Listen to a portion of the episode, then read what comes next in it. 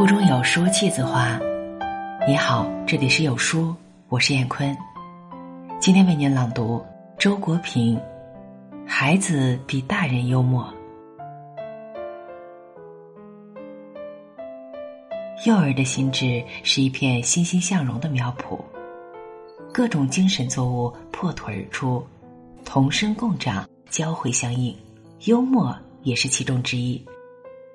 当然，幽默不是一个孤立的品质，毋宁说是诸多心智要素的综合表现，是新生命在生长过程中绽放的知性花朵，是健康生命遏制不住的零星笑声。啾啾非常幽默，它使我相信，孩子天然的具有幽默的倾向，事实上，也比绝大多数成人更善于表达和理解幽默。两岁的舅舅已经常常口吐幽默之语了。姑姑从上海给他带来了一个花布做的沙滩椅，他很喜欢。玩了一会儿，突然笑着对姑姑说：“有沙滩椅，怎么没有沙滩呀？你给我买一个沙滩吧。”他听说美美的保姆小娟订婚了，见了小娟就问：“你有男朋友了吗？”小娟不回答。他进一步问：“你的男太太在哪里？”招来小娟的一顿笑骂。他和妈妈各自埋头吃雪糕，小燕感到奇怪，问：“你们俩怎么都不说话？”他答：“雪糕在说话呢。”半夜醒来，看见妈妈在打蚊子，他说：“蚊子在灯上。”飞走了，停在镜子上，在臭美呢。原来是个女蚊子。三岁的幽默已经颇具水准。欣欣向他建议：“你长大了买一架飞机吧。”他反对说：“买飞机把钱都用掉了，宝宝怎么办？”欣欣问：“你要一个男宝宝还是女宝宝？”他从容答道。那要看我的肚子了。电视上在说鱼类，他跟着重复，面露困惑。我便给他解释人类、鸟类、鱼类这些词的意思。他盯着正坐在沙发上看电视的奶奶，凑近妈妈的耳朵说：“奶奶累。”红从幼儿园接他回来，在车里，他说了一些极有意思的话。但红忘了，晚上红对我提起，竭力回忆，仍想不起。我只记得是车经过一家百货店时说的。我让啾啾回忆，他也想不起来，便开玩笑说：“我们再重新去走一遍吧。”冬天街头花园里的花看上去仍色彩鲜艳，我们议论说：“那像假花。”他扑哧一笑说：“真花冻成假花了。”妈妈说：“你是妈妈和爸爸的开心果。”他反问：“我是零食呀。”在姑姑家吃橙子，妈妈说：“酸到家了。”他不明白，问酸怎么会到家？妈妈解释了，他听懂了，调侃说。我在姑姑家吃一个，酸到了自己家；在自己家吃一个，又酸到了姑姑家。他从书柜里找出一块玻璃镇纸，问我是什么。我解释了，他一笑说：“纸对镇纸说，啊，你是警察呀。”四岁的幽默，看恐龙展。有一处，几只恐龙模型在一起哼哼，他对他们嘲笑的喊：“难道你们是合唱队吗？”小燕说：“以后不给我做早饭了。”他一听，立刻正告小燕：“你要再欺负我奶奶的宝贝，我就不要你当姐姐了。”早晨他吃煎蛋，他总是不吃脆边，我劝他吃，说那个最好吃。他向我一字一字的大声说：“不一样的脑袋有不一样的想法，不一样的眼睛有不一样的看法，不一样的嘴巴有不一样的说法。我笑了，问他从哪儿学来的，他说是吉米的书里的。难得的是，他不但记住了，而且用的恰是地方。他让妈妈生一个蛋，妈妈说：“我才不生蛋呢，要生就生一个宝贝。”他劝道：“生一个漂亮的蛋也是可以的。”妈妈说她美丽，他让妈妈亲，说：“尝尝美丽的滋味吧。”因为一件什么事儿，我打趣红说：“这么笨，我不要你当老婆了。”然后问他：“可是我又舍不得妈妈，怎么办？”他宽容的答道：“只要不当老师就行。”他还很善于自嘲。我看见他头上别了三只发卡，谈道：“真多。”他一笑说：“杂货铺。”小燕带他从院子里回来，一开门，只听见他的大哭声。原来在花园里，他从十条凳上跳下来，失去平衡，嘴唇着地，上嘴唇中间磕破了一大块，渗出了血，高高肿起。他哭了好一会儿，住哭后，他带我去院子里，指给我看摔跤的地方，忽然笑了，嘲弄自己说：“弟说什么东西呀？难道是脚吗？”原来是一个嘴唇。五岁的幽默。我开车，红不停的指挥我打轮。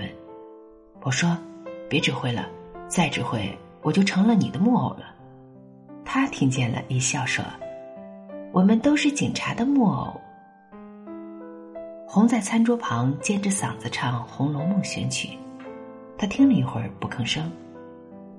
走到厨房里对我说：“他的嗓子本来没有那么细，为什么要唱的这么细呢？”他说：“等我上小学，现在回答不了的问题就都能回答了。”我说：“那可不一定，你也许还会发现更多回答不了的问题。肯想问题就好了，回答不了没关系。”他说：“可以去问科学家。”我说：“科学家也不一定知道。”他笑了，说：“我问一样东西为什么是这个样子的，他们可能要讨论好几天。”六岁的幽默。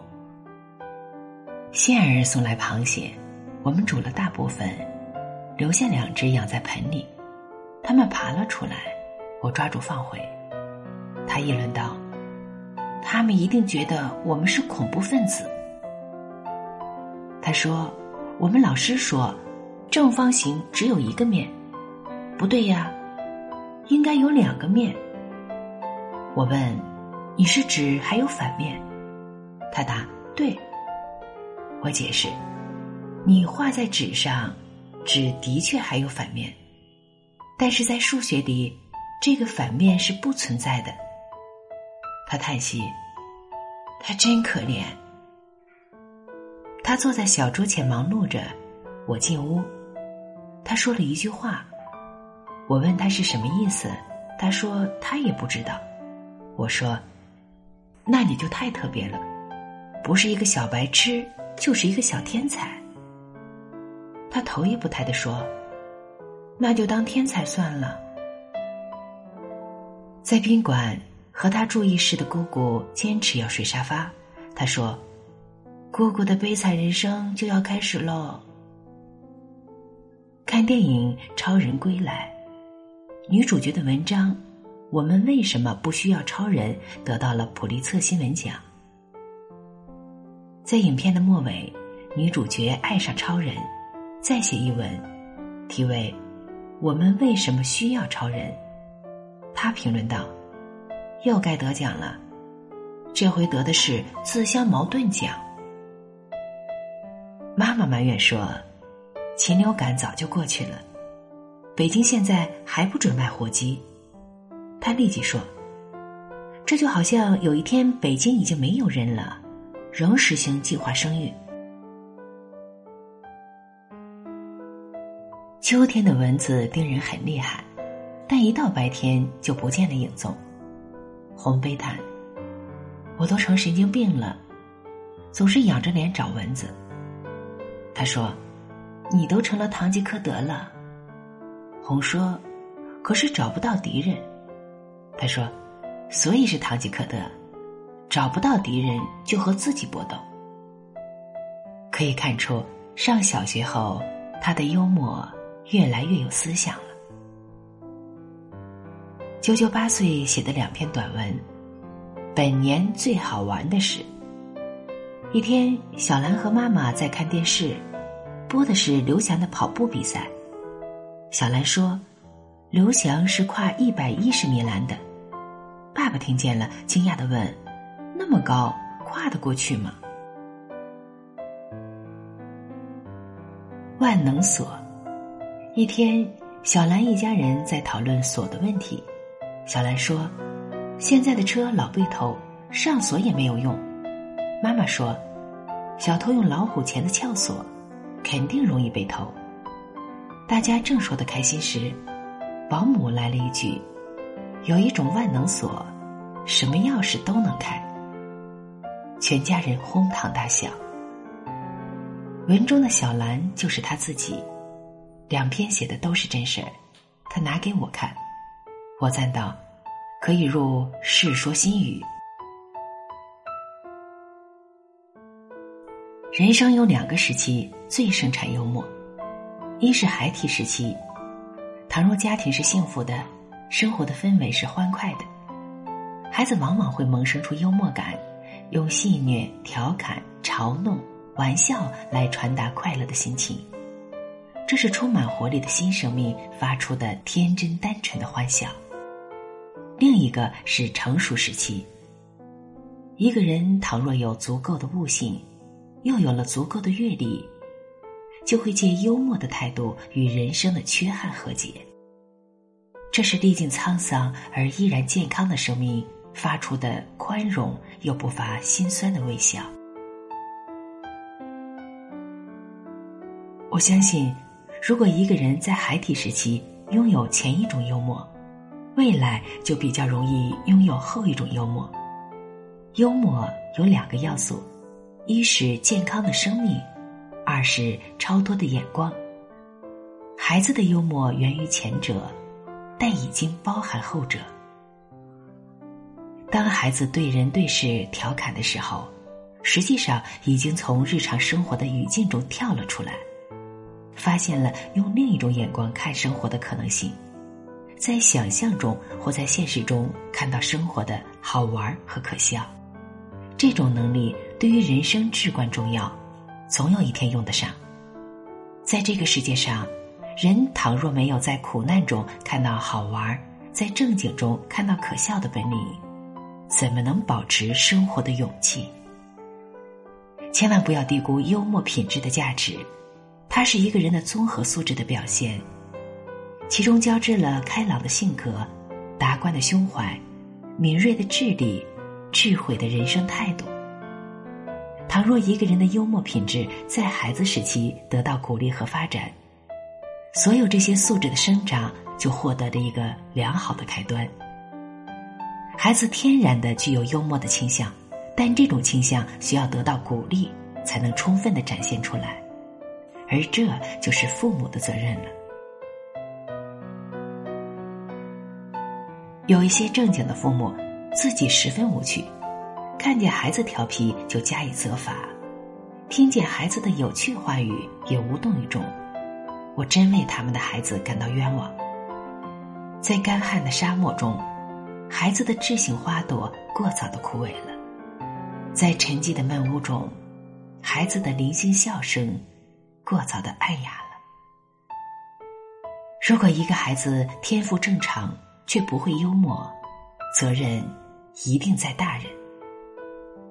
好了，文章分享完了，愿你拥有美好的每一天，再见。